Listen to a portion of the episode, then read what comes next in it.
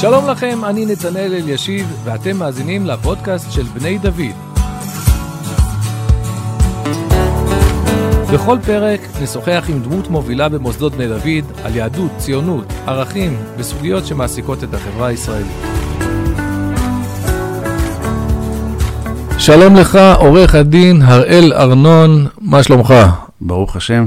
ברוך השם וברוך הבא לפודקאסט, להסקט של בני דוד. אתה יודע שאנחנו מנסים להביא אותך די הרבה זמן, והסיבה, העילה, צריך לדבר בשפה משפטית פה, העילה, הסעד שלנו כדי להביא אותך, היה כי רצינו לדבר איתך על המעמד המשפטי של יהודה ושומרון, נושא שאתה מתמחה בו, נושא שכתבת עליו, שערכת עליו ספרים, אבל בינתיים אה, התרגשה עלינו ה... יש שאומרו הרפורמה המשפטית, יש שאומרו המהפכה המשפטית, יש שהשתמשו בביטויים עוד יותר חריפים.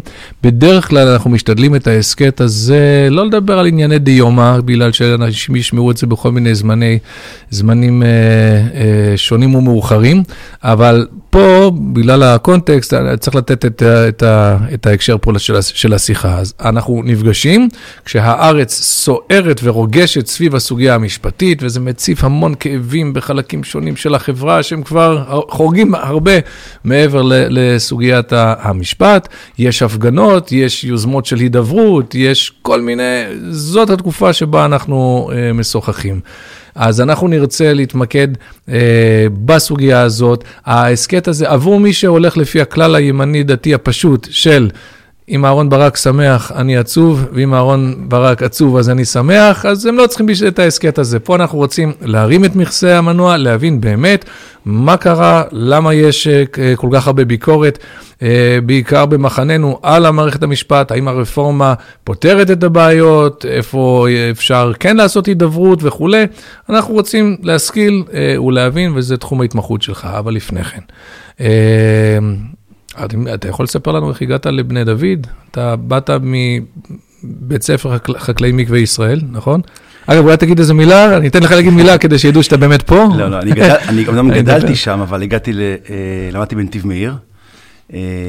אבל גדלת במקווה ישראל, כי אביך הוא היה בסגל. אבי לימד שם, והייתה לי זכות גדולה לגדול שם, עם כל משפחות הסגל ההוראה בבית ספר, הייתה ילדות קסומה, סניף חולון, וחיבור לאדמה, לקרקע, כי בסוף מה שעשית בידיים בתור ילד ובתור נער, אתה היום עושה, נותן לזה את התשתית המשפטית. זה יותר מזה, האמת שאבי שהיה מורה שם אמנם, שנה אחת חשב שהוא חקלאי ועברנו לגוש קטיף לגני טל, אבי גידל עגבניות שם וגיבסניות, אבל אחרי שנה הוא הבין שהוא מעדיף לחזור להוראה והאקדמיה, ואז חזרנו למקווה, אבל משם הגעתי לנתיב מאיר, נתיב מאיר... הרב שלי בשבילית רבי ליאר אמר לי שאני הולך לגוש, אז הלכתי לגוש כמצוותו, התחלתי את זמן אלול. נתיב מאיר הייתה קצת אליטה אז, אפשר להגיד, כל מיני בוגרים. כן, אפשר להגיד שבזמנו, עוד שהיו שש, שבע, שמונה ישיבות תיכוניות, אז נתיב מאיר נחשבה. היה משהו אליטיסטי שם. כן, ומשם התחלתי בגוש, והגעתי לזמן, כן. אליטיסטי. ולא מסעתי את עצמי כל כך, הרגשתי שזה המשך של נתיב מאיר, מקום... שלא נתן לי מענה, אני היום יודע להגיד, או אז ידעתי כבר, מצוקה נפשית שהייתה לי, כלומר, מין הרגלים דתיים, בלי יכולת באמת לשאול שאלות יסוד, לברר עיקרי אמונה. מצוקה נפשית במובן הרוחני, מצוקה רוחנית יותר. ואז אני הייתי בדרך לחתום חמישים וחמש, ולהתגייס לצבא רגיל, בא לי איזה חבר, אמרת, שמע, יש מקום חדש, אלי, בוא תראה. אלי היית אז במחזור ג' זה שנת תשעים, תשעים ואחת? כן, מחזור ג', וכשהייתי בשמינית, אלי היה מחזור ב'. כלומר, מחזור א' רק התגייס, מחזור ב' היה, אז כששמיניסטים זה אפילו לא היה בקדר של שבוע הישיבה שהולכים אליו, שבוע שמה שקוראים היום, זה רק לפושטקים, חבר'ה של לפני הורדת כיפה. אז כשהוא אמר לי, בוא לאלי, אמרתי, מה לי ולאלי? אבל הייתי כבר נואש, ובאתי לאלי, ואני זוכר שאני נכנס לבית המדרש, ואני רואה את הרב חגי, יושב בבית המדרש, הרב חגי כהן. זה בית המדרש הישן והטוב, שהכניסה הייתה עם שתי דלתות, כמו בכניסה לבר. כמו בכניסה לרפת. לרפת, יש שאומרו, אני זוכר את הדלתות האלה. והרב חגי יושב עם חבורה של מגודלי שיער, עם מכנסיים קצרים סביבו, ואמרתי, מה? יש דבר כזה? רב שיושב כך. ובמקום כזה, ונדלקתי. זה מצא חן בעיניך, זה לא הרתיע אותך. לא הרתיע אותי, והשנה הזאת, בפירוש, הייתה שנה מכוננת, מבחינה רוחנית עבורי, שינתה את חיי, והצווה אותי את מי שאני היום, נתנה לי כלים. אני זוכר שאמרתי לאבי שאני רוצה לעזוב את הגוש, אמר לי, מה אתה עוזב ישיבה מוכרת, מכובדת? אתה הולך למקום של... לא שמעו, אלא, אבא, זו הציונות הדתית האמיתית, תורה ועבודה באמת. היום אני יודע להגיד, גם, גם אז אחרי שנה, שנתיים הבנתי שבגוש, בנתיב מאיר, הדיכוטומיה בין הקודש לחול הייתה, אה, אה, כלומר, אם אתה לא תלמיד חכם, אתה סוג ב' ולא רציתי להרגיש סוג ב', ובאלי הרגשתי אה, בצורה אינטואיטיבית שאתה יכול לעשות הכל מתוך קודש ואתה לא סוג ב' וזה הייעוד שלך, וההרמוניה הזאת נתנה מרגוע לנפשי, אני אומר את זה במובן הכי מילולי, ונתנה לי מפה להסתכל על המציאות, מה תפקידי בעולם, בעידן הזה של התחייה השלישית, כיהודי, כדתי, ונתן לי תפקיד וייעוד לחיים, ואני באמת חב את חיי, ממש כך, עד כדי כך, לישיבה ולמוסדותיה. מרגש לשמוע, אבל את ההיי שאתה מתאר בתקופת בית המדרש, הרבה פעמים זה התנפץ לאנשים עם הגיוס, כשבעצם פוגשים את המציאות. אז לאן אתה מתגייס ומה עובר עליך? כן, אז התחלתי בקורס טייס, ומשם התגלגלתי לגולני, ובסוף מצאתי את עצמי בחיל קשר, בממר"ם. השירות הצבאי שלי לא היה מבחינתי הצלחה גדולה. לא, אבל זה מאוד מעניין. אם אני הולך שוב על הקו הזה של אליטו, אתה לא יודע, אגב, אלי יש כאלה שגם ימקמו את זה אולי במקום הזה, אבל יש הבדל בין קורס טייס וממר"ם לבין גולני. כן, נכון, אבל... יצא לך לטעום טעמים שונים. כן, יצא לטעום טעמים שונים, זה נכון. אני אגיד, ככה, ודאי שהיו תקופות של ירידות רוחניות ועליות רוחניות, אבל בסוף... וזה מה שאני אומר גם לילדים שלי, באלי נצרבה בי, או, או נצרה בי המפגש עם אמת. וואנס זה נצרב, אז גם כשאתה משוטט לך אי שם בכל מיני מקומות, אתה זוכר איפה הבית. ואני חושב שאני רואה, אנשים לגילי שלמדו בישיבות אחרות, למדו הרבה תורה וכו', אבל נדמה לי שהם לא חוו את החוויה הזאת של מפגש עם אמת, ברורה כבדולח, ו... ואז באמת יש שחיקה.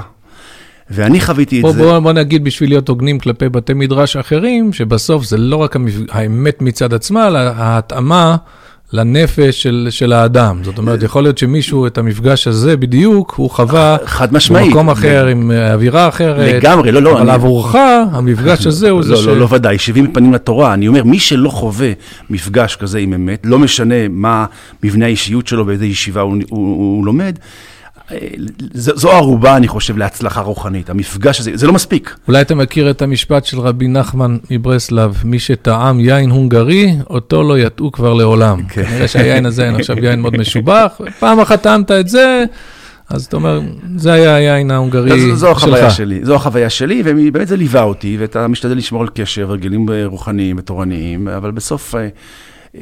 זה לא בלבל אותי, כלומר, כשבאמת הסתובבתי וגם בעולם ובלימודים אקדמיים וכולי, תמיד זכרתי מה הבית הרוחני ועמוד השדרה שממנו אני הולך ואליו אני שב בסופו של דבר. מתי ידעת שפניך ל... זה לא רק לימודי משפטים, הרבה אנשים לומדים משפטים, אתה משפטן, אתה חי את הנושא המשפטי, זה בהווייתך, אתה גם... בגיל צעיר. סליחה שאני אומר, אתה גם עילוי בתחום הזה... ממתי? מגיל צעיר. עוד לפני המכינה? כן, עוד לפני המכינה. מה מושך בן אדם בגיל צעיר? יש כל מיני סדרות בטלוויזיה, לעורכי הדין, נראה לי זה קצת שונה מהחיים. אז האמת שזה לא כל כך רחוק מהמציאות. כלומר, היה לי דוד, שאני זוכר שבכיתה ט', גם היום אני לפעמים נוטה לדבר מהר, הוא אמר לי, אתה עורך דין לא תהיה, כי אתה לא יודע לדבר.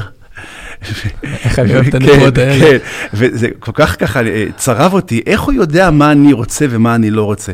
אבל מתישהו בשנות התיכון... אפשר לייחס לו מספיק הרמומיות, וככה הוא הכווין אותך על המסלול הזה. יכול להיות, כי אתה יודע שהביטלס לא הסכימו להחתים אותם, בגלל שאמרו להם שכל המוזיקה הזו של הגיטרות החשמליות, זה כבר פסה, זה כבר עוד מעט חולף. כן. ואיך קוראים לה הסופרת רולינג של הארי פוטר, שלא קנו אותה. יש אין ספור סיפורים כאלה ש...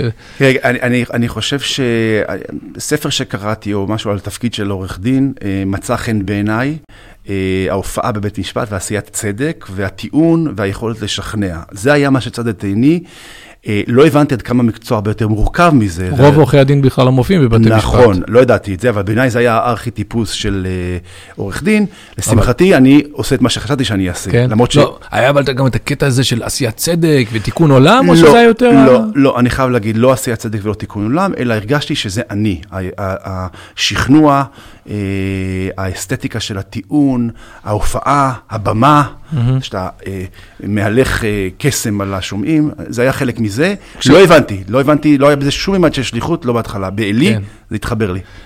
לפני המימד של השליחות הלאומית, מעניין אותי, האם זה, כשלמדת הגמרא, הרי התלמוד הוא הספר, זה המשפט העברי, זה התחבר לך, או שזה לא דיבר אליך? למרות שחשבתי אולי שכאדם שלמד בישיבה, יהיה לי יתרון מסוים, ויכול להיות שהחשיבה התלמודית, ובכלל הפלפול ההלכתי, הוא נותן מקדם איזה, בלימודי משפטים קצת, כי בסוף יש בזה עיסוק, האנליטיקה, ובאמת הקש, יש בזה יתרון, אבל זה פשוט דבר, זה לא היה זה, אני חושב. אפרופו כל המחלוקת המתרגשת, אז מישהו פרסם, זה סיפור שהכרתי מזמן, שהרב שטיינזלץ אמר פעם שהבעיה במדינת ישראל זה שלומדים יותר מדי תנ"ך, שזה חידוש גדול, כי עוד לא שמענו שזאת הבעיה, ושלומדים כל כך הרבה תנ"ך, אבל הוא התכוון שלומדים תנ"ך ולא תלמוד, כי הוא אומר, בתנ"ך יש לך נביא, והוא צודק, וגם אין לו חוש הומור, והוא גם רואה קטסטרופה, וזאת החשיבה שמאפיינת ישראלים, אבל לעומת זאת החשיבה התלמודית, שיש לך טיעון, האמת אני עושה קצת עוול, הוא כמובן מסביר את זה יפה ובריחות, אבל בתלמוד אתה נחשף לזה שיש שני צדדים למטבע, ושזה דיון, וזה דיון פתוח, ולפעמים נשאר בטקו, ולפעמים אנחנו לא נפתור את זה עד הסוף,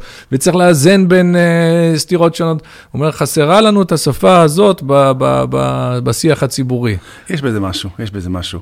אבל אצלי שוב, זה היה באמת התחושה שהמקצוע הזה יביא לידי ביטוי תכונות בעצמי שאהבתי.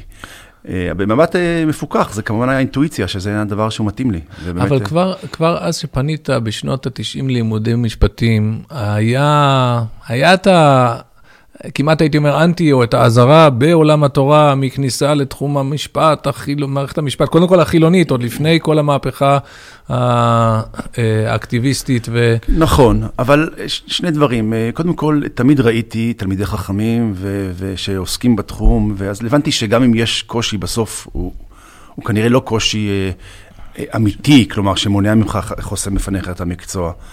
דבר שני... היה את רקובר, והיה... הרב מנחם אלון, ובתלמידי חכמים, שגם היו כעורכי דין וגם שופטים, אז לא ראיתי בזה באמת קושי שמנע ממני להיכנס לתחום, אבל כן, באלי, אני חושב שהתחבר לי, שהבנתי שאני יכול להפוך את המקצוע לשליחות ציבורית, ואז להביא לידי ביטוי גם את האישיות שלי, ואת מה שחשבתי שאני יכול לעשות אותו טוב. מה היא השליחות הזאת? שלי באופן אישי. כן. לא... השליחות שלי שאני... אני... מה הקשר בין אלי, העולם האידיאלי והתורני שאתה יונק ממנו עד היום, לבין העיסוק שלך אז קודם במשפט? כל, כן. אז כשאני הלכתי ללמוד משפטים, היה לי ברור שאני אה, משתלב במגזר הציבורי. כי אמרתי, במגזר הציבורי, הלקוח שלך זה עם ישראל. אז גם אם אתה לא עושה כלום, אתה לא עושה כלום עבור עם ישראל. ומה שאתה לא עושה, אתה עושה טוב. וזו הייתה התוכנית שלנו. מה, הגדרת עכשיו כל כך הרבה חיילים, אבל... כן.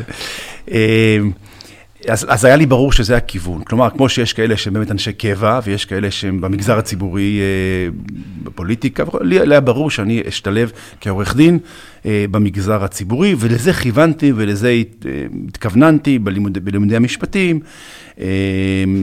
תואר ראשון, תואר שני, דוקטורט, התמחות, היה לי ברור שאני...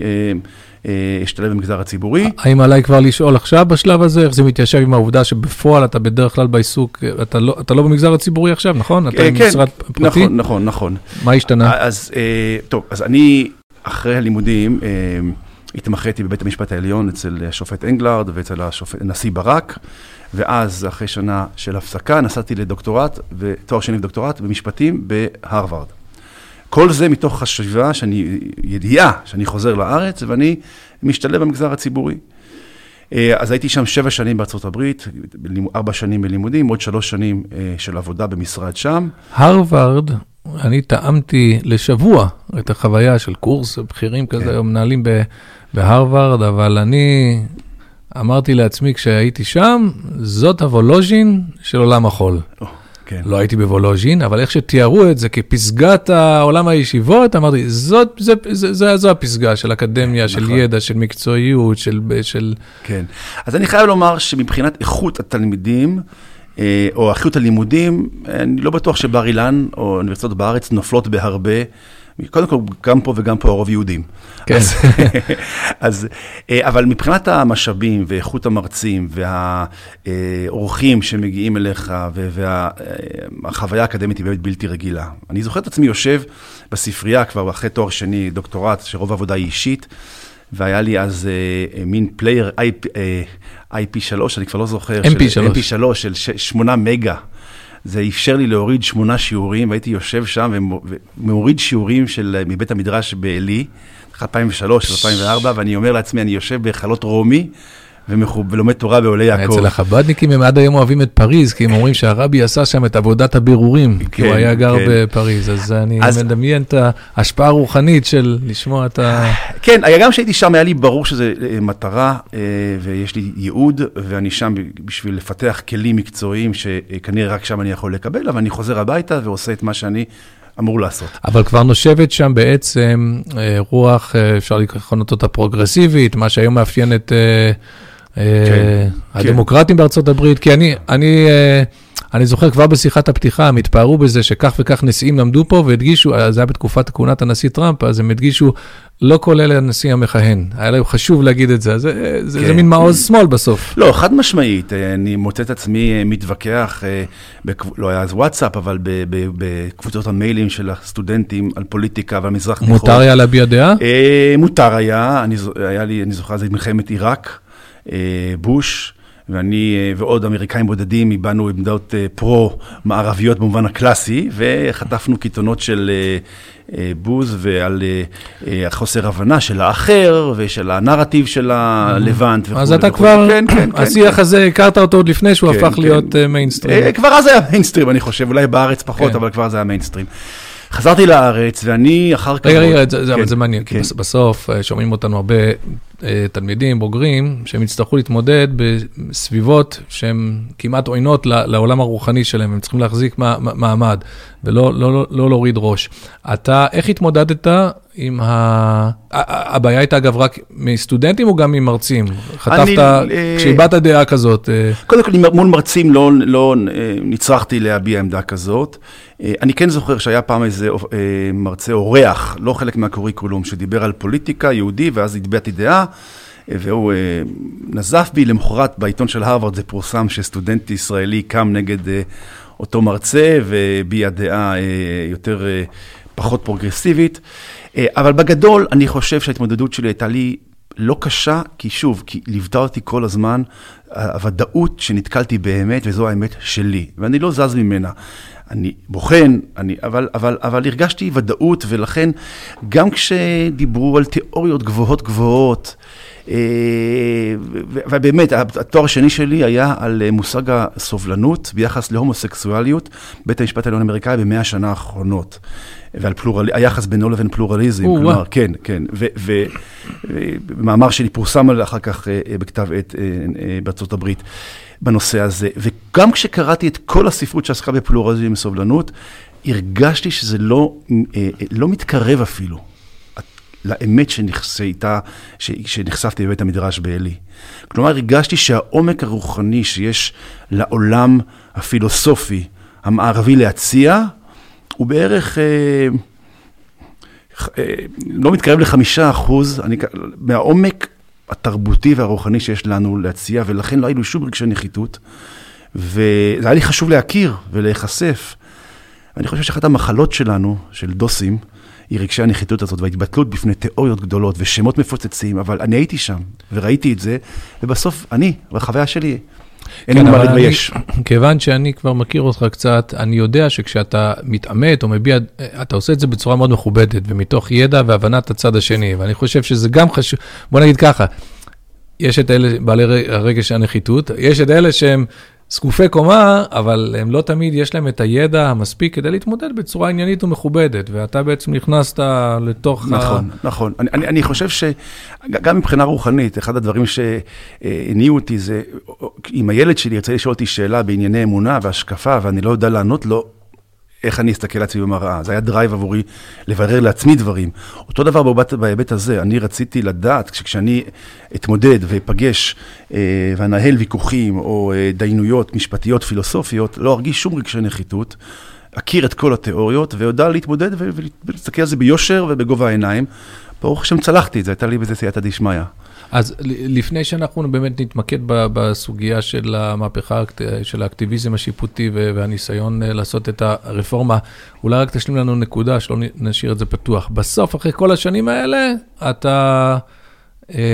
אתה לא הולך לשדה הציבורי. התשובה היא שפשוט לא התקבלתי. הגעתי לארץ בגיל שלושים ושבע. אחרי כל זה? כן, והייתי אובר קואליפייד לתפקידים זוטרים, ולא מספיק בכיר בשביל תפקידים בכירים, הייתי בניים, ומצאתי את עצמי ממש אבל וחפוי ראש, פונה למגזר הפרטי. אמרתי, אוי ויי, אני אלך להיות עורך דין סתם, שעושה כסף או דואג לעצמו, והשתובבתי באיזה אבל כמה חודשים, אבל אחר כך מצאתי את עצמי, עבדתי בתל אביב תקופה, ואז הקמתי משרד בירושלים, וברוך השם, אני בכדורסל, הייתי משחק כדורסל גם בנתיב מאיר, בדרך כלל זה מה שעשיתי. המאזינים לא רואים את מלוא קומתך, מטר תשעים? אז מטר תשעים וחמש, כן. אז יש כזה, יש כאלה ימים שאתה בזון, הכל נכנס לך, הכל הולך. אז אני, מאז שאני בעצם עצמאי, ומבטא את מה שאני מאמין בו בעולם המקצוע, אני מרגיש שאני בזון שלי, אני עושה מה שאני מאמין בו, עושה אותו הכי טוב שאני יכול, ואני מודה לקדוש ברוך הוא שלא הגעתי למגזר הציבורי. תן לי בכל זאת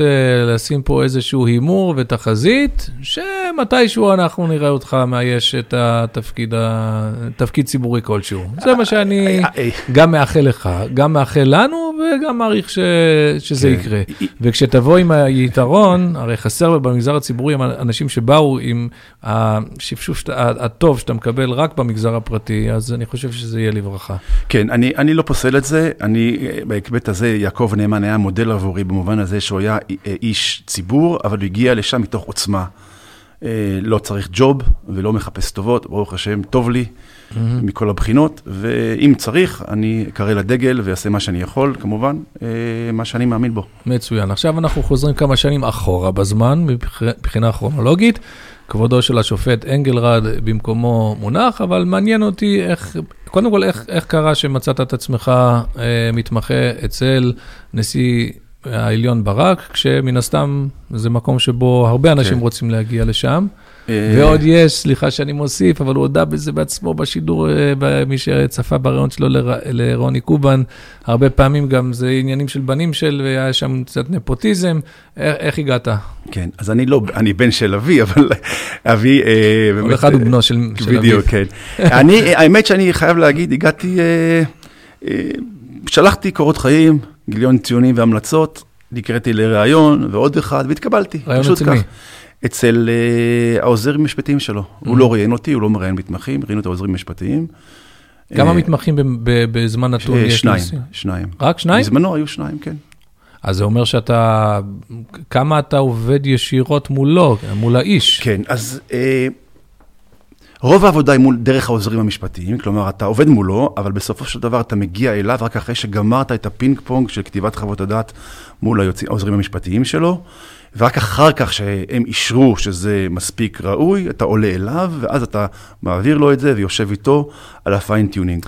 מעניין אותי לפני המהות. יש, יש small talk, יש אצל השופט, הנשיא ברק, קצת ככה משהו אישי, או שזה הכל עבודה מאוד פורמלית, וגם היה עליו כובד ואחריות. אז אני מאכזב אותך ואמר שאין small talk, עבודה מאוד קורקטית, מי שאומר שהתמחה אצלו והיה חבר שלו, לדעתי, לא דובר אמת, אבל כלומר, העבודה איתו מאוד קורקטית, מאוד עניינית, לא small talk, אבל, לא אבל, איש צנוע מאוד, איש... חדור שליחות, ציוני, זוכר שהייתי אותו כמה פעמים בבית, והתרשמתי מבית גדוש ספרים.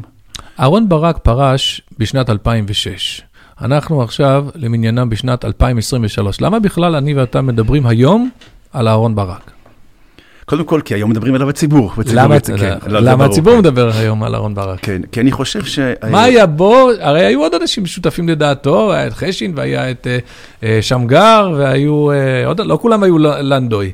למה אהרון ברק? טוב, קודם כל, אין ספק שאהרון ברק היה עילוי משפטי בקנה מידה מטאורי, וגם היה נשיא בית המשפט העליון, בתקופה שבה בית המשפט העליון בעצם החליט שהוא הופך להיות שחקן פוליטי. כמובן במסווה של... הוא כמובן לא, לא יקבל את ההגדרה הזאת. נכון. אז בואו בוא נדבר על מה שקרה. בואו, שוב, לפני הדעות שלנו על מה שקרה, קודם כל מה קרה. אז אני אגיד לך, מעט שלמדתי קצת משפט חוקתי, במדיניות ציבורית ש, ש, שלמדתי, אגב, זה, זה היה מרתק, כמה שחשבתי שאני יודע, עד שאתה קורא את הפסקי דין ומבין את התהליך, אתה לא באמת מבין, וכדאי שכל מי שבוחש בהגדרה הזאת, משהו ידע על זה. אז אני מבין שבשנת תשעים ושתיים, יש לנו שני חוקי יסוד שעוברים, חוק יסוד כבוד האדם וחירותו, שאצל אהרון ברק נמצא בארנק, תמיד. בתוכנית. בתוכנית. בתוכנית הראו, כן. וחופש העיסוק, ושני חוקי היסוד האלה, מה שונה בהם מחוקים שהיו לפני כן? קודם כל ברמת החקיקה. כן. אוקיי, אז חשבתי שתיגש יותר לשורש ולעומק, אז אולי כבר אני אחזיר אותך לדי לשורש, אבל אני אענה לשאלה. אני אענה לשאלה. באופן עקרוני, חוקי היסוד האלה, בעצם, כן התכוונה הכנסת, לא התכוונה הכנסת, באופן פורמלי יש פה חוקים במעמד חדש, חוקי יסוד, ברק טוען וקובע, ובעקבותיו כל בית המשפט העליון כמעט, שהמשמעות היחידה, או המשמעות המיידית של העובדה שקוראים להם חוקי יסוד, זה שהם עליונים על חוקים רגילים. מה זה אומר? זאת אומרת, לישראל אין חוקה, אין ביל אוף רייטס, אמנת זכויות, ופה בעצם, הייתה הסכמה שחוקי היסוד שמחוקקים לאורך השנים, בבוא היום הם יהפכו להיות החוקה. נכון, זה כבר מדינת הררי, שנות חמישים ואחת או חמישים ושתיים, אז עשרות שנים זה כאילו בקנה, זה לא... לא, היה חוק יסוד הצבא, חוק יסוד ירושלים, אבל הם לא היו חוקי יסוד שעוסקים בזכויות אדם. ואז אומר בית המשפט, בעניין בנק המזרחי, פסק דין, שבעצם... זה כבר שלוש שנים אחר כך. נכון, כדרכן של... הייתי אומר, אבולוציות, רבולוציות, זה קורה בסוג של הערת אגב, שאחר כך מתברר שיש איזה משמעות מרחיקת לכת. כי בנק מזרחי היה באמת עניין שלא כל כך מעניין את הציבור, זה היה בהסדר של הקיבוצים. וגם לא מימשו, גם לא מימשו. נכון, בדיוק. אמרו, אם אנחנו רוצים, אנחנו יכולים מכוח חוק היסוד לבטל את החוק. יפה. מדוע, מדוע, התיאוריה אומרת, שבעצם מה המשמעות של חוק שהוא עליון מעל חוק רגיל, שחוק רגיל לא יכול לסתור אותו. ומי קובע אם חוק רגיל סותר חוק יסוד? בית המשפט. אז בעצם בית המשפט, את, את הכנסת, בעצם חקיקתך את חוק היסוד, וזה לא משנה מה התכוונת, כי קשה לדבר על כוונה של שלושים ושתיים או מאה ועשרים חברי כנסת, לכל, לכל אחד יש כוונה אחרת. בסופו של דבר, המשמעות של חוק יסוד, שנתת לנו את הסמכות, לפסול חוקים אם הם לא עולים בקנה אחד, עם מה שאת הכנסת כן, החלטת. כי זה כולל את היסוד של התגברות. נכון. שהחוק הזה גובר על חוקים אחרים. בגלל שהוא יסוד, כן. בגלל שהוא חוק יסוד.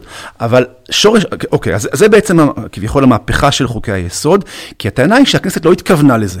עכשיו לא אני התכוונה. שואל אותך, לא ראוי שבמדינה דמוקרטית יהיו חוקי יסוד שגוברים על חוקים רגילים, לא ראוי שיהיו זכויות שבהם לא ניתן לפגוע? עצם הרעיון הזה הוא רעיון נכון בעיניך, או ש... ודאי, אבל זו לא השאלה וזו לא הדיון, ובעיניי חוקי יסוד הם בכלל לא האישו, הם לא הדיון.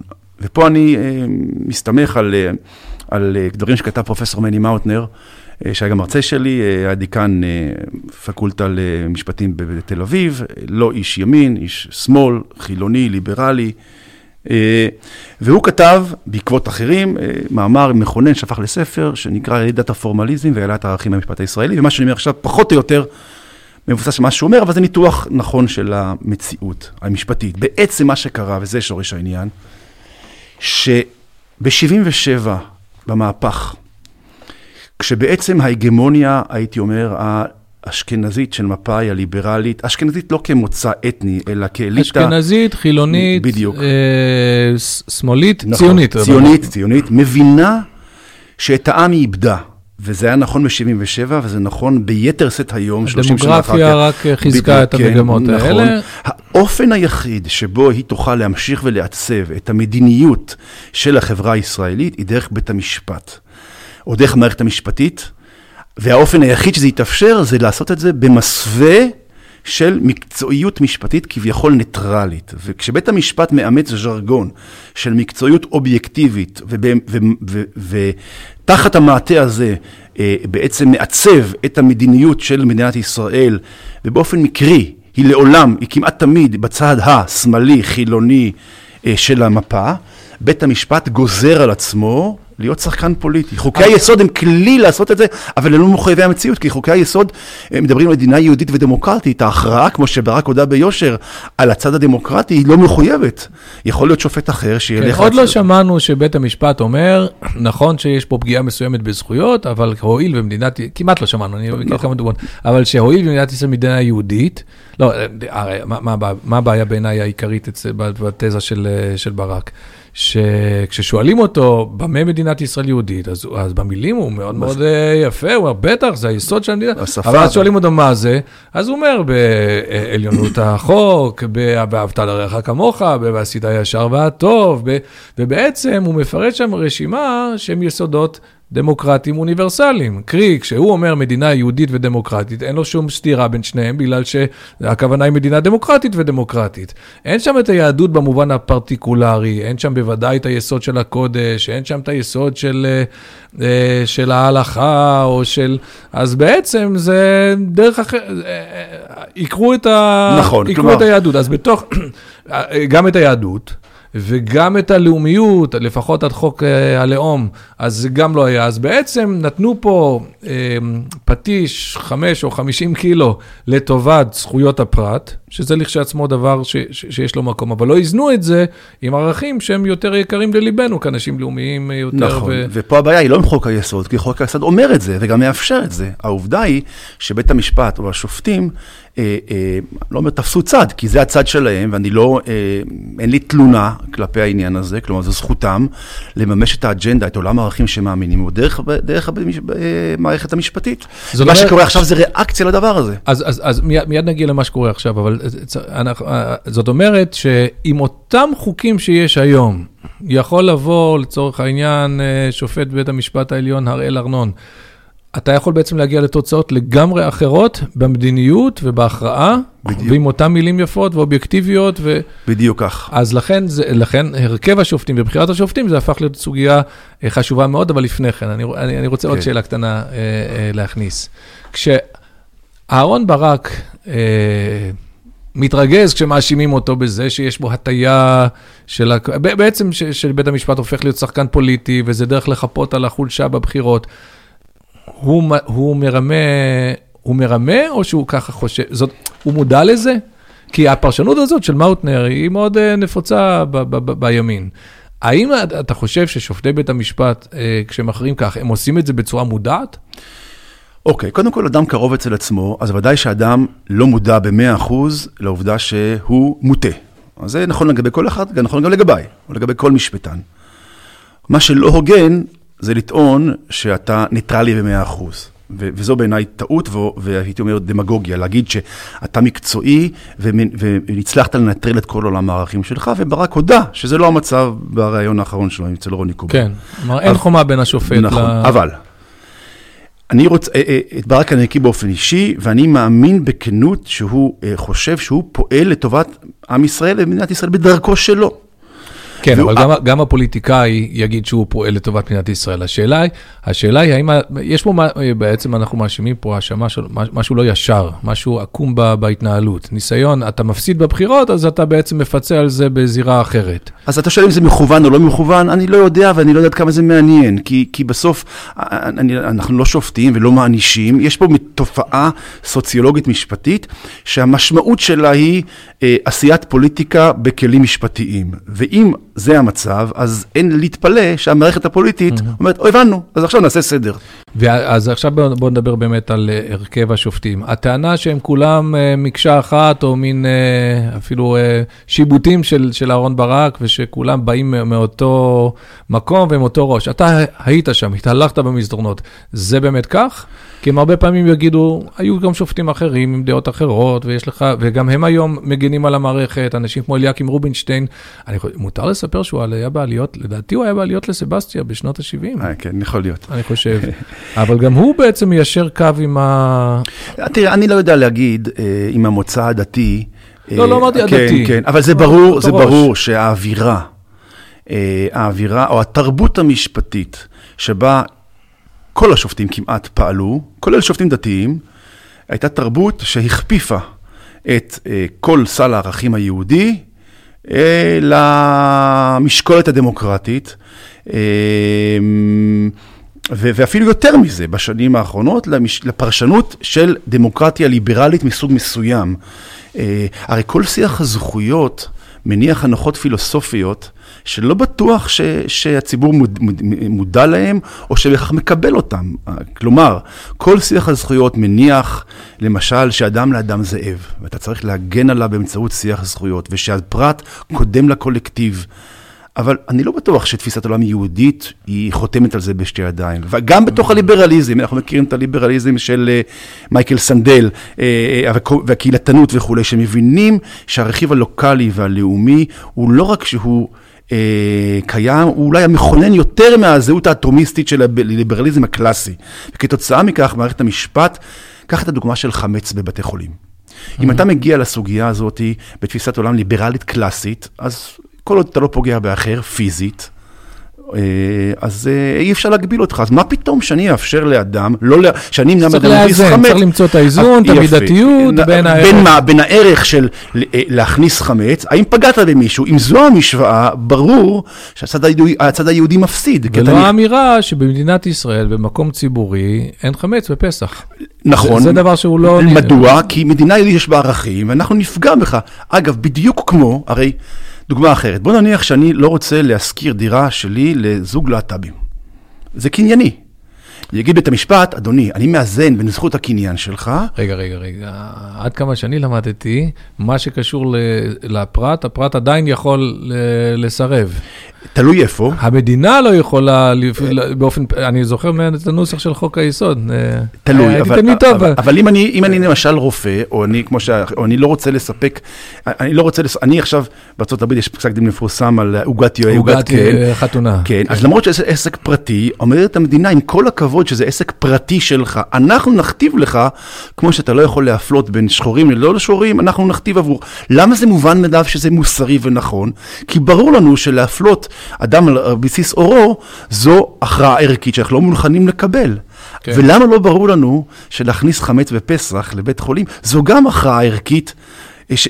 אם אתה מתיר את זה, זו הכרעה ערכית, זה לא ניטרליות, כמו שנגיד בית משפט העליון סבור שהוא ניטרלי, הניטרליות הזאת היא בחירת עמדה, היא בחירת עמדה, אני לא רוצה לומר אנטי-יהודית, היא לא, אבל אי-יהודית, וזה מה שהעם מתקומם נגדו. זה בעצם הבית המשפט, כשהוא מעגן את זכויות הפרט, והוא לא מספיק נותן מקום לצד הלאומי ולצד היהודי, אז הוא הופך, הוא, הוא בעצם פועל בתפיסה של מדינת כל אזרחיה, בלי להכריז על זה... בדיוק. ואולי אפילו בלי לחשוב את זה, אבל בעצם... ההכרעות האלה מכרעות שאנחנו מצפים במדינה שאין לה, לה זהות. נכון, וכשהשיח הוא שיח... כל כך קלאסי מבחינה ליברלית, על זכויות ו- ופרט ופרט ופרט, קשה להתחשב פתאום בטיעונים על קולקטיב ועל uh, ציונות, ואז אתה לא יכול להצדיק, uh, אתה לא יכול להצדיק uh, uh, uh, יישובים קהילתיים uh, ש- ש- ש- שרוצים לקדם את הערך הציונות עם, עם ליהודים בלבד, וזה נראה לך גזענות או אפליה. יהוד הגליל. יהוד הגליל, כבר, זה לא ערך. ואז אתה, ואז אתה מוצא את עצמך, שאתה פתאום לא יכול להצדיק גם... Uh, אפילו את התקווה בסופו של דבר, או את העברית כשפה רשמית וכו'. ואני חושב ש... אני רוצה להקשות על כולנו. על הימין הדתי ועל הביקורת. אני רוצה לטעון טענה כזאת.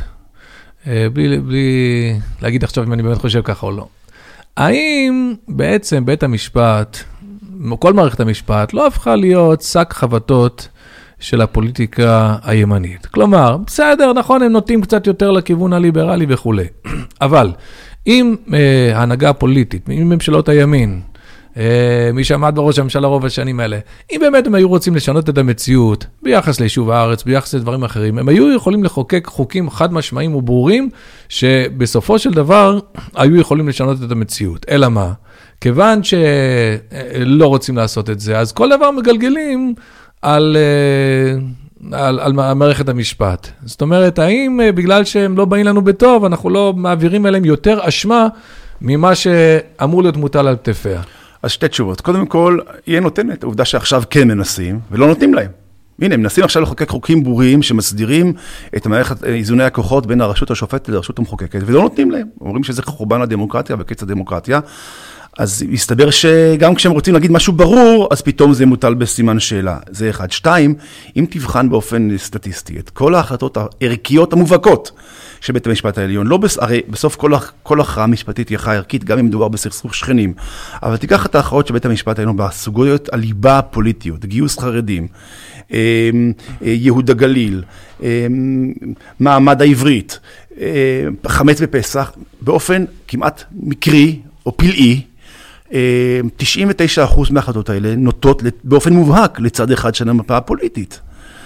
אז זה נכון שלפעמים גם... כן, אבל החוד... נוח היה לממשלה הרבה פעמים לא לחוקק חוק, לא להתעמת עם החרדים לצורך העניין על סוגיית הגיוס, להגיד מה אני אעשה, אני אנוס בידי בית המשפט, לא להתעמת עם המתנחלים, ולהגיד מה אני אעשה, זה בית המשפט שמפנה לכם, במקום לבוא ולהגיד שאנחנו מגדירים את הקרקעות בצורה כזו או אחרת, או...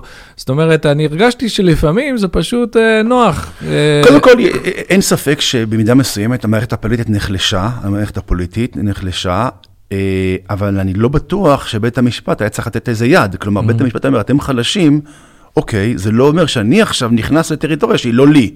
הרי מי שהתחיל את האופנה הזאת של לרוץ ולהגיש בגץ על כל מעשה של הכנסת, זה היה ח"כים מרץ ומרץ בזמנו, שרצו לבגץ.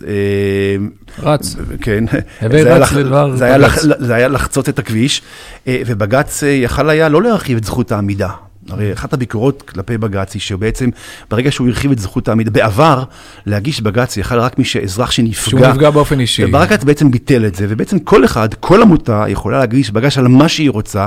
בג"ץ מזמין בעצם עשייה פוליטית. עכשיו, אז זה קצת ציני לבוא ולבוא ולומר, טוב, אתם לא הצלחתם ופנו אלינו, מה נעשה? אז אין לנו ברירה. יש לכם ברירה. תאר לך ש...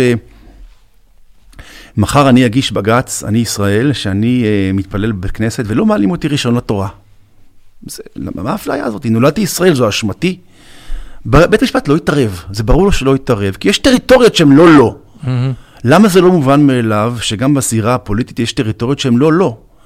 אני אקח את זה לעוד דוגמה. אם מחר תוגש עתירה של... Uh, כת שיעית שרוצה שיתנו לה להתנהל פולחנים שיעים באל-אקצה. ותגיש בגץ. בג"ץ אגיד, מה, מה אנחנו מתערבים? זה לא לנו. אבל בכותל, בג"ץ מתערב. בכותל, בג"ץ חושב שהוא, אה, אה, שהוא אה, ינהל או, אה, אה, את סדרי התפילה אה, ויקבע מה מנהג המקום. יש פסיקה בדנג"ץ הופמן, נשות הכותל, תשעים, שנות התשעים, שתי, שני פסקי דין אה, אה, משמעותיים מאוד וארוכים, שבג"ץ קובע שלמרות שמנהג הדתי, מנהג המקום זה מושג דתי, הוא ייתן לו פרשנות, חילונית, כי, כי מנהג המקום, המחוקק חייב לתת לו פרשנות חילונית. כן. שופט אנגלרד קובע אז, אומר שם בדעת מיעוט, הוא קובע נגד ההרכב, הוא אומר, אתם טועים, יש מושגים דתיים שאתם לא מסוגלים לפרש ולהבין, אל לכם להיכנס לתחום הזה. אז, אז בג"ץ נכנס, ואגב, מסתבר שכשבית המשפט העליון מנסה לפתור אה, אה, סכסוכים פוליטיים בכלים משפטיים, הוא לא מצליח. בחורי הישיבות כבר כמעט עשרים וחמש כן, שנה. לא ראינו שזה קידם משהו. או, אז, ה... אז, אז, אז, אז לא רק שזה לא יעיל, זה גם בסוף העם מתקומם. זה פוגע באימון נכון, של בית המשפט. נכון. אז בואו את החלק האחרון של שיחתנו נקדיש עם הפנים קדימה. הרפורמה המוצעת כרגע של שר המשפטים יריב לוין, ונדמה לי שעוקף אותו מימין עוד יותר חבר הכנסת שמחה רוטמן, יושב ראש ועדת חוקה, חוק ומשפט. הרפורמות האלה, לדעתך, הן התיקון הראוי, לפני שהכנסנו את השאלה של אחדות העם, ואולי כדאי קצת להתפשר, ולא רק מצד עצמן. זו, זו, זה, זה התיקון הנכון? אוקיי. אז או שאולי ש... זה סטייה לצד השני? לא, אז כמו שאמרתי, זה ודאי סטייה לצד השני, זו ריאקציה. כלומר, אם העם מרגיש במשך שלושים שנה, ש... שקופים עליו מדיניות במסווה משפטי, וכל פעם זו החלטה שמשום מה היא, היא מזוהה עם צד אחד פוליטי, ואומרים לו, אבל זה מה שהמשפט מחייב, אז הוא אומר, עד כאן, נמאס לי. והוא מתקומם. אתה שואל אותי, לא הכל נחוץ, ולא הכל, ויש פה ודאי אה, ללכת על כל הקופה. התורף שלה, בעיניי, של הרפורמה, הוא, הבחיר, הוא אה, מינוי שופטים. כי כמו שאמרתי, אין לי באופן אישי, אני לא חושב שיש בעיה, לא עם חוקי היסוד, ולא עם ההבנה שצריך ביקורת שיפוטית, אבל לו השופטים היו משקפים, הרי מה, מה היא מערכת משפט? מערכת משפט היא ביטוי של התרבות וערכי היסוד של החברה. ולא יכול להיות ששופטים יבטאו וישקפו ערכים של מיעוט בחברה. כשזה קורה, יש אקציה. אבל טוען אהרון ברק, אנחנו חיפשנו את השופטים ממגזרים אחרים, לא כל כך מצאנו, כי בסוף שופט הוא צריך להיות קודם כל עילוי בתחומו ומומחה ברמה גבוהה. ויכול להיות, הוא לא אמר את זה בפירוש, אבל אני אגיד את זה, למה הם לא מצאו את השופט המרוקאי, שעל זה הוא נשאל, כי אולי לא מספיק מרוקאים, הלכו ללימודי משפטים והתמחו. למה הם לא מצאו את השופט החרדי, כי אולי חרדים לא הסכימו או, או, או לא היו. זאת אומרת, בסוף אתה, השאלה היא איך נראה הפול שמשם אתה לוקח. נכון. כי אתה לא רוצה שזה יהיה כמו הכנסת ממש ייצוגי, ושהכל יהיה, שזה יהיה עוד כנסת. קודם כל, למה לא? למה אני לא... אני, ודאי שאני רוצה שכולם יהיו מקצועיים ואנשים שהם מוכשרים ובעלי כישורים, כישורים משפטיים, אבל למה אני לא רוצה שהם ישקפו... לא, שישקפו, זה כתנאי שני, אבל התנאי הראשון זה קודם כל... נכון, אף אחד לא מתאמר לוותר את התנאי הזה, זה ברור, מובן מאליו, אבל אין לי יסוד להניח, האמת שאנחנו רואים ממש בשנים האחרונות, שגם ההרכב הנוכחי, אפס, יש שופטות שקיבלו מינויים לא בהכרח בגלל הכישורים המשפטיים שלהם, אז אני לא בטוח שלבוא ולהגיד שאם לא עלינו הוועדה למינוי שופטים תהיה יותר פוליטית, כלומר, ישלטו בה יותר אנשים פוליטיים, התוצאות שלה יותר רעות. אבל אין את החשש שבאמת הרשות המבצעת, הממשלה, היא בעצם הופכת, היא כבר, כנסת כבר אין כל כך, היא כבר, הרשות המחוקקת עושה את מה שאומרת לרשות המבצעת, זה, זה עד כדי כך, אני לא יודע אם אתה זוכר, אבל כשהעבירו את התקציב בתקופת ממשלת בנט, אז נתניהו, שהיה יושב ראש האופוזיציה, שלוש-ארבע פעמים הוא הצביע עם הקואליציה. אתה יודע למה? נו. כי הוא היה רגיל כל השנים, זו התיאוריה, הוא היה רגיל כל השנים, שהרי הם לא יודעים על מה הם מצביעים בכנסת, אם הם בעד או נגד. זה מה שאלקין אומר. הוא היה רגיל שכשאלקין אומר בעד, אז הוא מרים את היד, ופתאום אלקין היה בצד השני, אז הוא כמה פעמים בצורה... אז רשות מחוקקת עצמאית, היא די נדרסה על ידי זה שיש קואליציה, ויש רשות מבצעת, אין חשש אמיתי שמערכת המשפט היא תאבד מעצמאותה, והיא תהפוך להיות גם כן אה, מקום של הטיה פוליטית, ושל, וגם של ג'ובים ושיקולים לא עניינים. קודם כל, אומרת, כן, קודם כל, אני לא בטוח שהיום המערכת היא לא מוטה פוליטית. נגיד שהיא מוטה, אני רק שואל, האם אז, זה התיקון הנכון, או שיש דרך אחרת אז, לתקן אז את אז זה? אז אני חושב שצריך, הייתי אומר, מתח בריא בין הרשות השופטת לרשות המחוקקת סלש מבצעת. אבל המתח הבריא הזה יכול להישמר כאשר אלה כמו אלה מבטאים את התרבות ואת הערכים הקולקטיביים של החברה שמכוחה הם פועלים והם שלוחיה. אני בטוח שלא משנה איך ייבחרו השופטים, אם השופטים יהיו גם מקצועיים וגם יעמדו אחרי התנאי הזה, יהיו מספיק קונפליקטים שבהם הם יוכיחו שיש ביקורת. הרי הייתה ביקורת עוד לפני חוקי היסוד, הייתה ביקורת על מעשי המנהל והכנסת, אז לא על בן ישראל, אני, אני לא מוטרד מזה, אני חושב שבסופו של דבר, אדם אחרי שהוא ממונה, ולמשפטנים ברוך השם יש אגו, ו, ורוצים להטביח אותם, אני לא מכיר שופטים שהם בובות, mm-hmm. אני חושב שהטענה שנתניהו באופן אישי מרוויח משהו מהרפורמה הזאת, היא, היא מגוחכת, הרי ההרכב הזה ודאי לא מושפע מזה, ולחשוב שמישהו שימונה לעליון, אם בכלל עד שיגיע הרור, נראה לי רחוק מדי, ובכלל יש משהו קצת לא הוגן לבוא ולומר, בצד אחד שהמשפטנים, זה מקצוע מובהק שאין בו שום דריסת רגל לעולם הערכים, ופתאום, אם תמנו משפטנים, הם כולם יהיו כצלמכם, ופתאום המשפטנות תיסוג בפני פוליטיקה.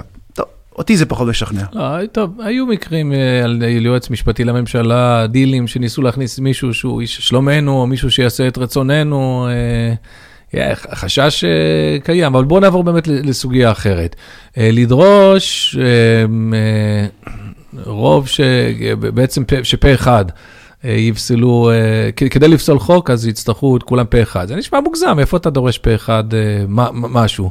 מה צריך להיות הרוב הנכון כדי... ההליך של פסילת חוק בשם חוק יסוד. אוקיי, אז... אז... בוא נסכים שצריך רוב מיוחס, אי אפשר שיעשו את זה ככה בקלות דעת. אוקיי, קודם כל אני יכול להבין את הצדקה, את הצדקה לפה אחד, כי אתה אומר, אם שנים עשר או שלושה עשר שופטים רוצים לפסול חוק של מאה ועשרים חברי כנסת, אנחנו רוצים שהם יהיו בטוחים. אבל עורך הדין ארנון, אתה הרי יודע שלפי ההלכה, אם יש בית דין שכולם פסקו שמישהו אשם, בדיני נפשות לפחות, אז פותרים אותו, כי אומרים, הוא מוטה. נכון. לא הגיוני שלא יהיה אחד שלפחות ידון אותו לקרב זכות. נכון, אבל אנחנו לא חיים כרגע לפי מערכת שהיא לפי ההלכה. לא, זה סברה. כן, נכון, אז אני אענה לך. עכשיו, עכשיו, בעומק העניין אני חושב שזה לא באמת משנה. לו השופטים היו משקפים יותר, או משקפים יותר נאמנה, את עולם הערכים של החברה הישראלית, ולא היה פער כל כך רחוק, לא הייתה לנו בעיה לא עם פסילת חוקים, ולא עם פסקת התגברות, ולא עם סבירות, כי ממילא ההחלטות שהן היו מקבלות... הסבירות הייתה סבירות לאור ערכים שאנחנו... כן, שמעתי את עורך דין ציון אמיר אומר השבוע על פסילת דרי, שאני באופן אישי חושב שדרי לא היה צריך להיות שר, זו דעתי האישית, אבל אני לא בטוח שבית המשפט צריך לפסול את זה. עכשיו, בית המשפט פסל את זה כי זה לא סביר, ועל זה נחלקו השופטים. אז אומר ציון אמיר את הסברה הבאה, שניים וחצי מיליון אנשים חשבו שזה סביר, חלק מהשופטים חשבו שזה סביר, אבל בגלל שרוב שופטים שחשבו שזה לא סביר, אז זה לא סביר. כלומר, מי קובע מה זה סביר? כן, אבל שניים וחצי מיליון אנשים, כשאתה מדבר על סוגיה של חוק, זה לא בדיוק רלוונטי הטיעון של השניים וחצי מיליון אנשים. למה לא? למה לא? למה? כי, כי, כי, כי פה השאלה אם אדם עבר על החוק, ומי שיקבע, אתה לא רוצה שלמשל שזה יהפוך להיות תוכנית ריאליטי, משפטים יהפכו להיות הצבעת הציבור. זה לא המשמעות של... אבל זה, תראה, יש עוד טיעון, כשאתה דמגוגי בעיניי, שאומרים, מה יקרה אם הכנסת תחליט לדחות את הבחירות בעוד עשרים שנה? מה, לא תרצה שה... קודם כל, זה יהיה באמת קטסטרופה. אבל עוד לא נולדה חברה שבית המשפט יציל אותה מעצמו, ואם אנחנו חושבים שהפתרון לדעיה כזאת בבית המשפט, זו הבעיה. כן. אם הכנסת תחליט לעשות את זה היום ונורא, אבל לא על בית המשפט לפתור את זה. אני אדרך יותר מזה, העובדה שאנחנו ב-שלושים שנה האחרונות, על כל דבר, רצים לבית משפט ושואלים את עצמנו מה, האם זה חוקי או לא חוקי, היא בעיניי עדות לרדידות התרבותית והמוסרית שבה אנחנו נמצאים. הרי בגלל שאיבדנו את היכולת...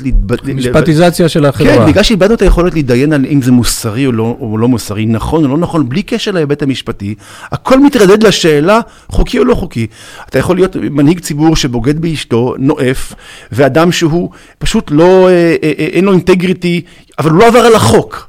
אז מה, אז בגלל זה הוא ראוי, וזה עדות ל, לרדידות שלנו, ולכן אני חושב שהגדולה של מערכת המשפט, שהיא לא מתיימרת להכריע בכל. אתה פה פועל נגד המקצוע, כן?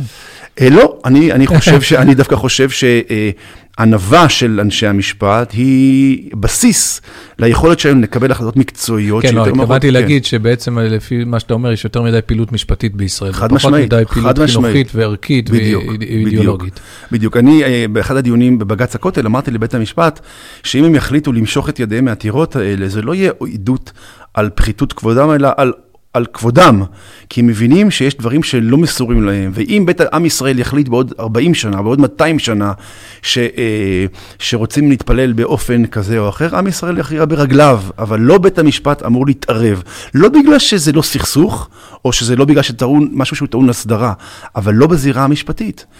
אז אם אני מבין, נכון ככה, צערי, אפשר עוד הרבה לדון בזה, רק נגענו בכמה ראשי פרקים, אפילו לא בכולם, ולא דיברנו על יועצים משפטיים, ומה התפקיד שלהם בתוך המערכת, אבל קודם כל אני מבין ממך, שהעיקר זה בעצם לגוון את בית המשפט, ואם הוא יהיה יותר מגוון, אז בזה כבר נפתור את רוב הבעיות האחרות, ובינתיים אולי צריך לאזן את זה. נכון מאוד, זה שורש העניין. אז טוב, יש עוד המון היבטים, אנחנו נשארנו עם אפילו לא חצי תאוותנו, אבל אני אשאל אותך שאלה, שמטרידה היום מאוד מאוד את החברה הישראלית.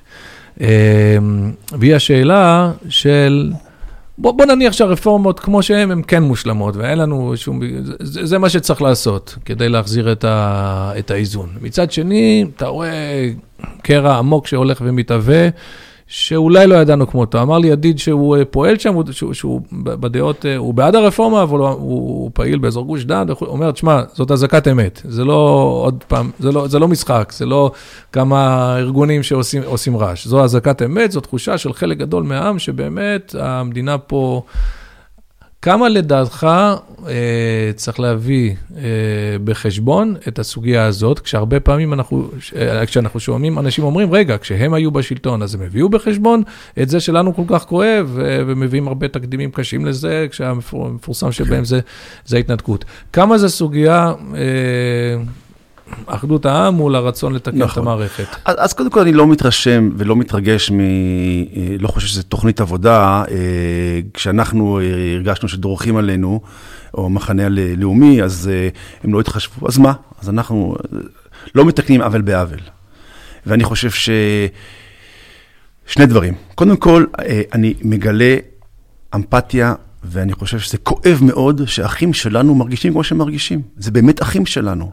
וכשאתה ואני מדברים עליהם כאחים שלנו, אנחנו יודעים, שנינו יודעים, שזה צרוב בנו, ב-די אן איי הרוחני שלנו. אני, אגב, אני חושב שבמחנה הלאומי זה יותר צרוב במחנה האחר, מכיוון שבאופן טבעי המחנה הלאומי יותר אה, לוקלי, יותר אה, אה, קולקטיביסטי ופחות אוניברסלי. ולכן זה כואב לנו מאוד.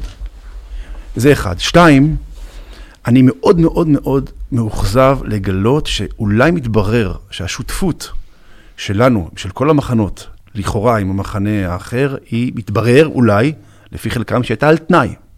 כל עוד זה הולך בכיוון שלנו, אנחנו איתכם, אבל אם לא, לא. אני אומר את זה, זה מאחזב. אתה מתכוון לביטויים של סרבנות, או של מרי אזרחי, או של הוצאת השקעות, אלה שהולכים לוקחים את זה רחוק, ואיומים... אין לי בעיה עם סרבנות, ואפילו אין לי בעיה עם מרי אזרחי. מרי אזרחי זה כלי לגיטימי, אבל לפגוע בכלכלה הישראלית, ולאיים במלחמת אחים, זה בעיניי אכזבה נוראה. כי הגדולה היא דווקא של מיעוט, שמרגיש שבאמת... מדינתו בוגדת בו, כמו שכולנו הרגשנו בתקופה כזו או אחרת של ההיסטוריה של מאה שנה האחרונות, כן. לא, מאפ... לא מצדיקה אמירות כמו שוברים את הכלים אה, ולא משחקים, ואנחנו עכשיו יש... ישרפו הסמים. זה בעיניי מסוכן ביותר. עכשיו, לכן צריך להתחשב בזה, במובן הזה שכמובן אנחנו צריכים לפעול בתוך אהבה ואחריות וכו'. אבל, זה לא אומר שבגלל זה צריך לוותר על קידום הערכים שעם ישראל רוצה אה, להכתיב. אגב, לא אלמן ישראל, אם לא עכשיו, אז בעוד עשרים או שלושים שנה. כלומר, המצב, אני, אני חושב שזעקות השבר של המחנה הזה הן כל כך גדולות, מכיוון שמשהו קורה פה משהו הרבה יותר עמוק. זה לא באמת התאגיד, או, או מינוי שופטים, או ההתגברות. זה ברור שזה טכניקה, אבל יש פה הבנה שהמבצע האחרון, שאפשר להם לעצב את, ארץ, את מדינת ישראל באופן שבו הם חושבים, יש לנו ויכוחים על החזון של המדינה, זה בסדר. אבל החזון שלהם, ככל הנראה, בשוק החופשי של הרעיונות, מפסיד. טוב, זה בזמן צאנו לב שאלה שדוגלים במערכת המשפט והשופטים, ברגע שאופי השופטים מתחלף, אז פתאום זה לא ככה. ואתה רואה את זה בארצות הברית עכשיו, שברגע שיש רוב שמרני יותר בבית המשפט העליון, ולמשל אפשרו את החקיקה נגד הפלות, כן. אתה לא רואה שכל החסידי שוחרי הדמוקרטיה ובית המשפט אומרים, טוב, זה מה שהשופטים נכון. החליטו, אז אנחנו נכון. תומכים בזה להפך, הם רואים בזה...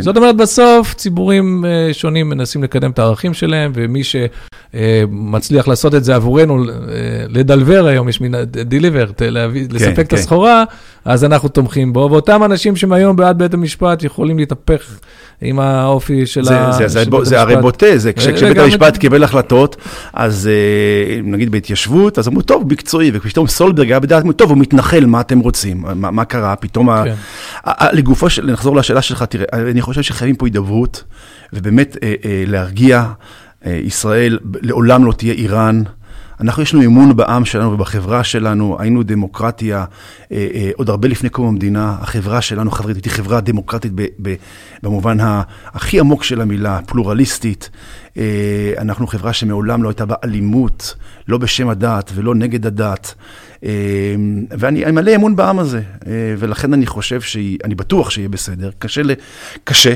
קשה למיעוט שמבין שהוא הפסיד בקרב על אופי המדינה, זה מאוד כואב, כואב לי כאבו, אני מכיר את הכאב שלו, כי גם אני הרגשתי כך, כולנו הרגשנו ככה מאה שנות ציונות, אבל, אבל זה היופי של העם שלנו, וצריך להרגיע ולחבק, לוותר איפה שאפשר, אני למעשה באופן אישי, אני חושב שבאמת התורף של הרפורמה זה מינוי שופטים, אבל זה לא העניין, כי מה שבעיניי הוא התורף, גם בעיני המחנה האחר זה העניין, ופה צריך לעשות הכרעה.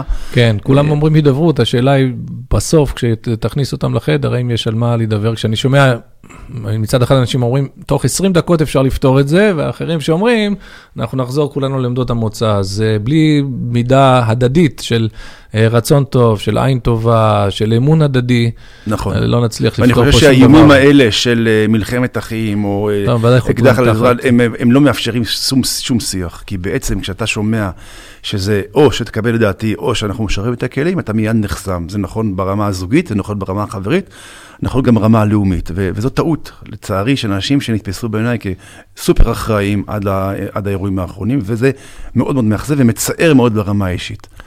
עורך הדין הראל ארנון, כאמור, אנחנו צריכים להמשיך, במיוחד אם אנחנו נוכל לעשות עוד מפגש סביב כל הנושא של הקרקעות ביהודה ושומרון, שזה נושא מסובך וחשוב ומאוד מעניין בפני עצמו, אבל אני מודה לך מאוד, הערת את עינינו, ואם הולכים לקראת הידברות וההסכמה, אתה מבחינתי הנציג שלנו בחדר, עליך אני סומך שתוכל להביא את ההישגים שאנחנו זקוקים להם ביחד עם ה...